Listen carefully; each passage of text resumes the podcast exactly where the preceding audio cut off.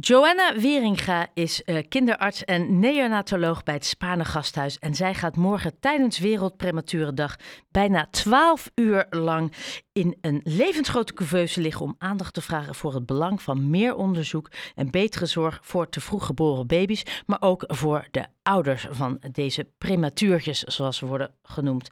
Joanna, sorry, ik maakte er gelijk weer wat Engels van. Uh, fijn dat je er bent. Um, Dankjewel, leuk om er te zijn. Ja, en volgens u moet er meer onderzoek worden gedaan naar te vroeg geboren baby's. Welke mhm. kennis missen wij en vooral welke essentiële kennis hebben wij nog helemaal niet door? Oeh, nou je zei dat ik alles wist, maar ik weet niet of ik alles, uh, alle vragen... Nou, jij komt vast heel ver, denk ik. nou, ik denk waar we in Nederland heel erg goed in zijn, is uh, uh, bijvoorbeeld Utrecht is een fantastisch centrum wat heel veel onderzoek doet naar de hersenen van prematuren. Uh, en heel erg veel onderzoek wordt gedaan uh, um, over de fase op de baby-IC, de NICU.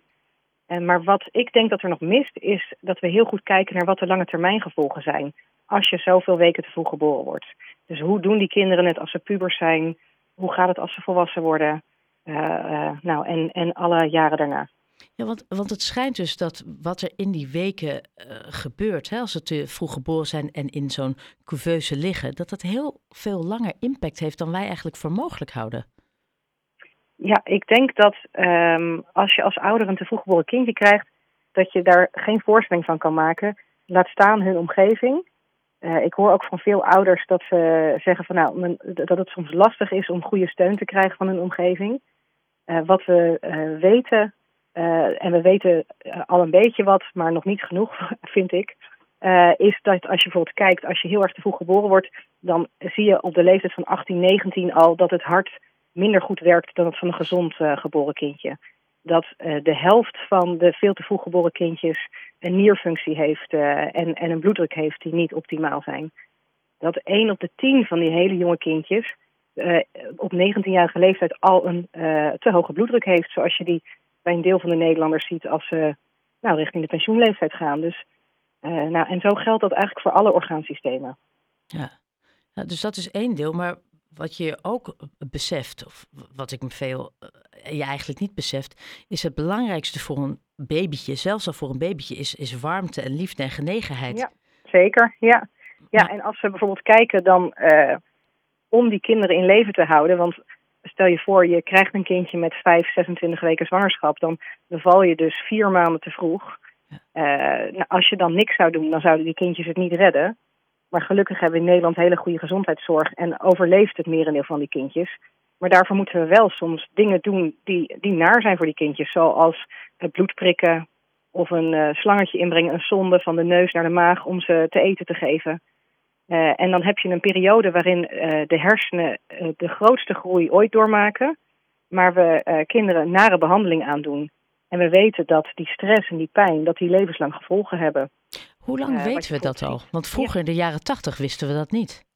Nee, dat is het bijzondere. Ja, ik, ik kom uit de jaren tachtig. En als je dan bedenkt dat ze toen dachten dat baby's geen pijn voelden. Ja, bizar. Dat ze gewoon kinderen opereerden zonder pijnstilling. En dan niet een kleine operatie, maar ook operaties bijvoorbeeld aan het hart of aan de buik. Dan gaven ze die kinderen wel iets om, om de spieren slap te houden, zodat die kindjes niet bewogen. Maar ik kan me niet voorstellen dat je naar een kind kijkt die pijn heeft en dat je dan denkt, nou, die voelt niks. Nee. Maar uh, ja. Ongelooflijk. Ja, dus, dus, dus, dus, sorry, maar, maar jouw vraag was, sinds wanneer weten we dat? Ja. Uh, nou, wat, dat, dat over dat stukje dat, dat kinderen pijn voelen, dat is in de jaren tachtig steeds meer naar boven gekomen. Uh, zo in de tweede helft van de jaren tachtig werd het steeds gebruikelijk om kinderen wel pijnstilling te geven bij een operatie. En uh, dat er uh, zulke lange termijn gevolgen zijn, ja, dat komt denk ik de laatste 10, 15 jaar wel, wel steeds meer naar voren. Dat vind ik echt best wel kort. 10, 15 jaar. Ja, hè? Ja. Ja, ja. En je had het net ook al over dat geborgenheid zo belangrijk is. dan is er een hele mooie studie ook uitgekomen in 2016 uh, en dat is een verzameling van, van de studies die, die tot dan toe bekend waren. Waarin ze keken van wat zijn er nou allemaal de goede effecten van, van het buidelen. Dus dat, dat je als ouder je kindje tegen je aanhoudt. Uh, en wat ze zagen was minder stress natuurlijk. Maar dat er ook minder kinderen doodgaan. Dat die kinderen minder vaak ziek zijn. Dat er minder lage suikers zijn bij baby's. Dat kinderen sneller naar huis kunnen. Ook minder vaak weer terug hoeven te komen. Dat dus de tijd in het ziekenhuis korter is dat de grootte van de hersenen bij die kinderen groter was. Dat ze minder pijn hadden. Dat ze beter sliepen en dat die hersenen beter uitrijpten. En ook bij ouders zagen ze dat, bij de, de, dat er meer moedermelk was en dat er minder postnatale depressie, dus minder somberheid was. En als je kijkt, dan heeft het AMC er onder andere ook wel naar gekeken. en, een, en, en andere studie ook, naar dat bijvoorbeeld sombere klachten er zijn natuurlijk heel veel vrouwen die na de geboorte uh, van hun kind zich tijdelijk somber voelen.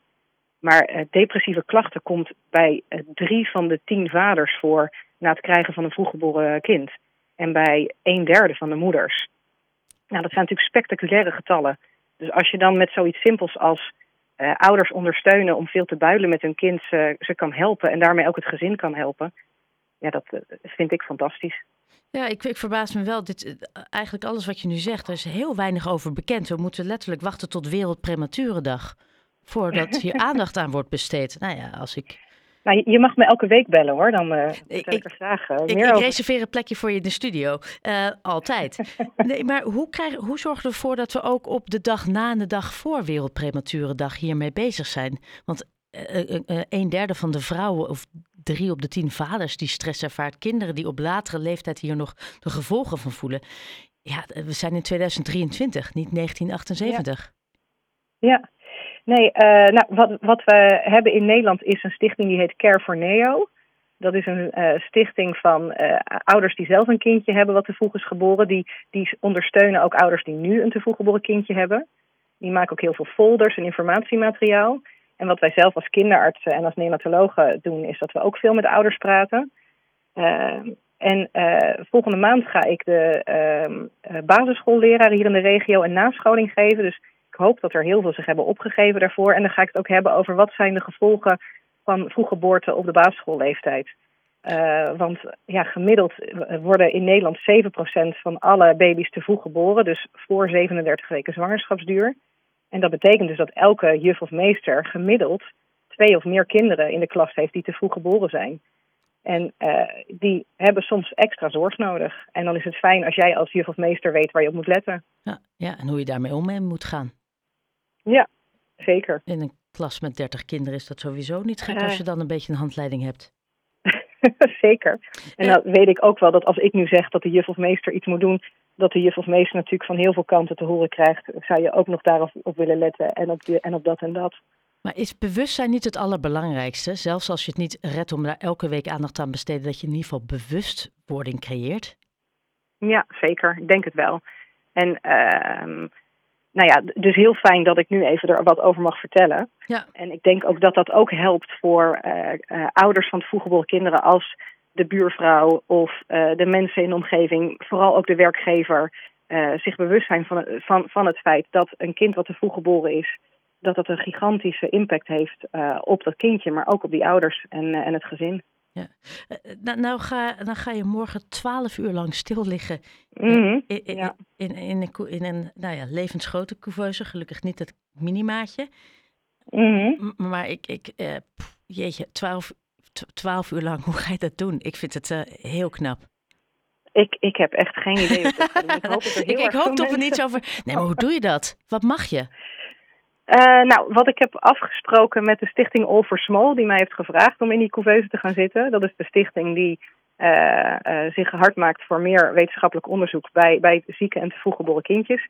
is ik heb afgesproken dat ik er wel tussendoor uit ga om te plassen. Dat ik, um, en eten hoop ik.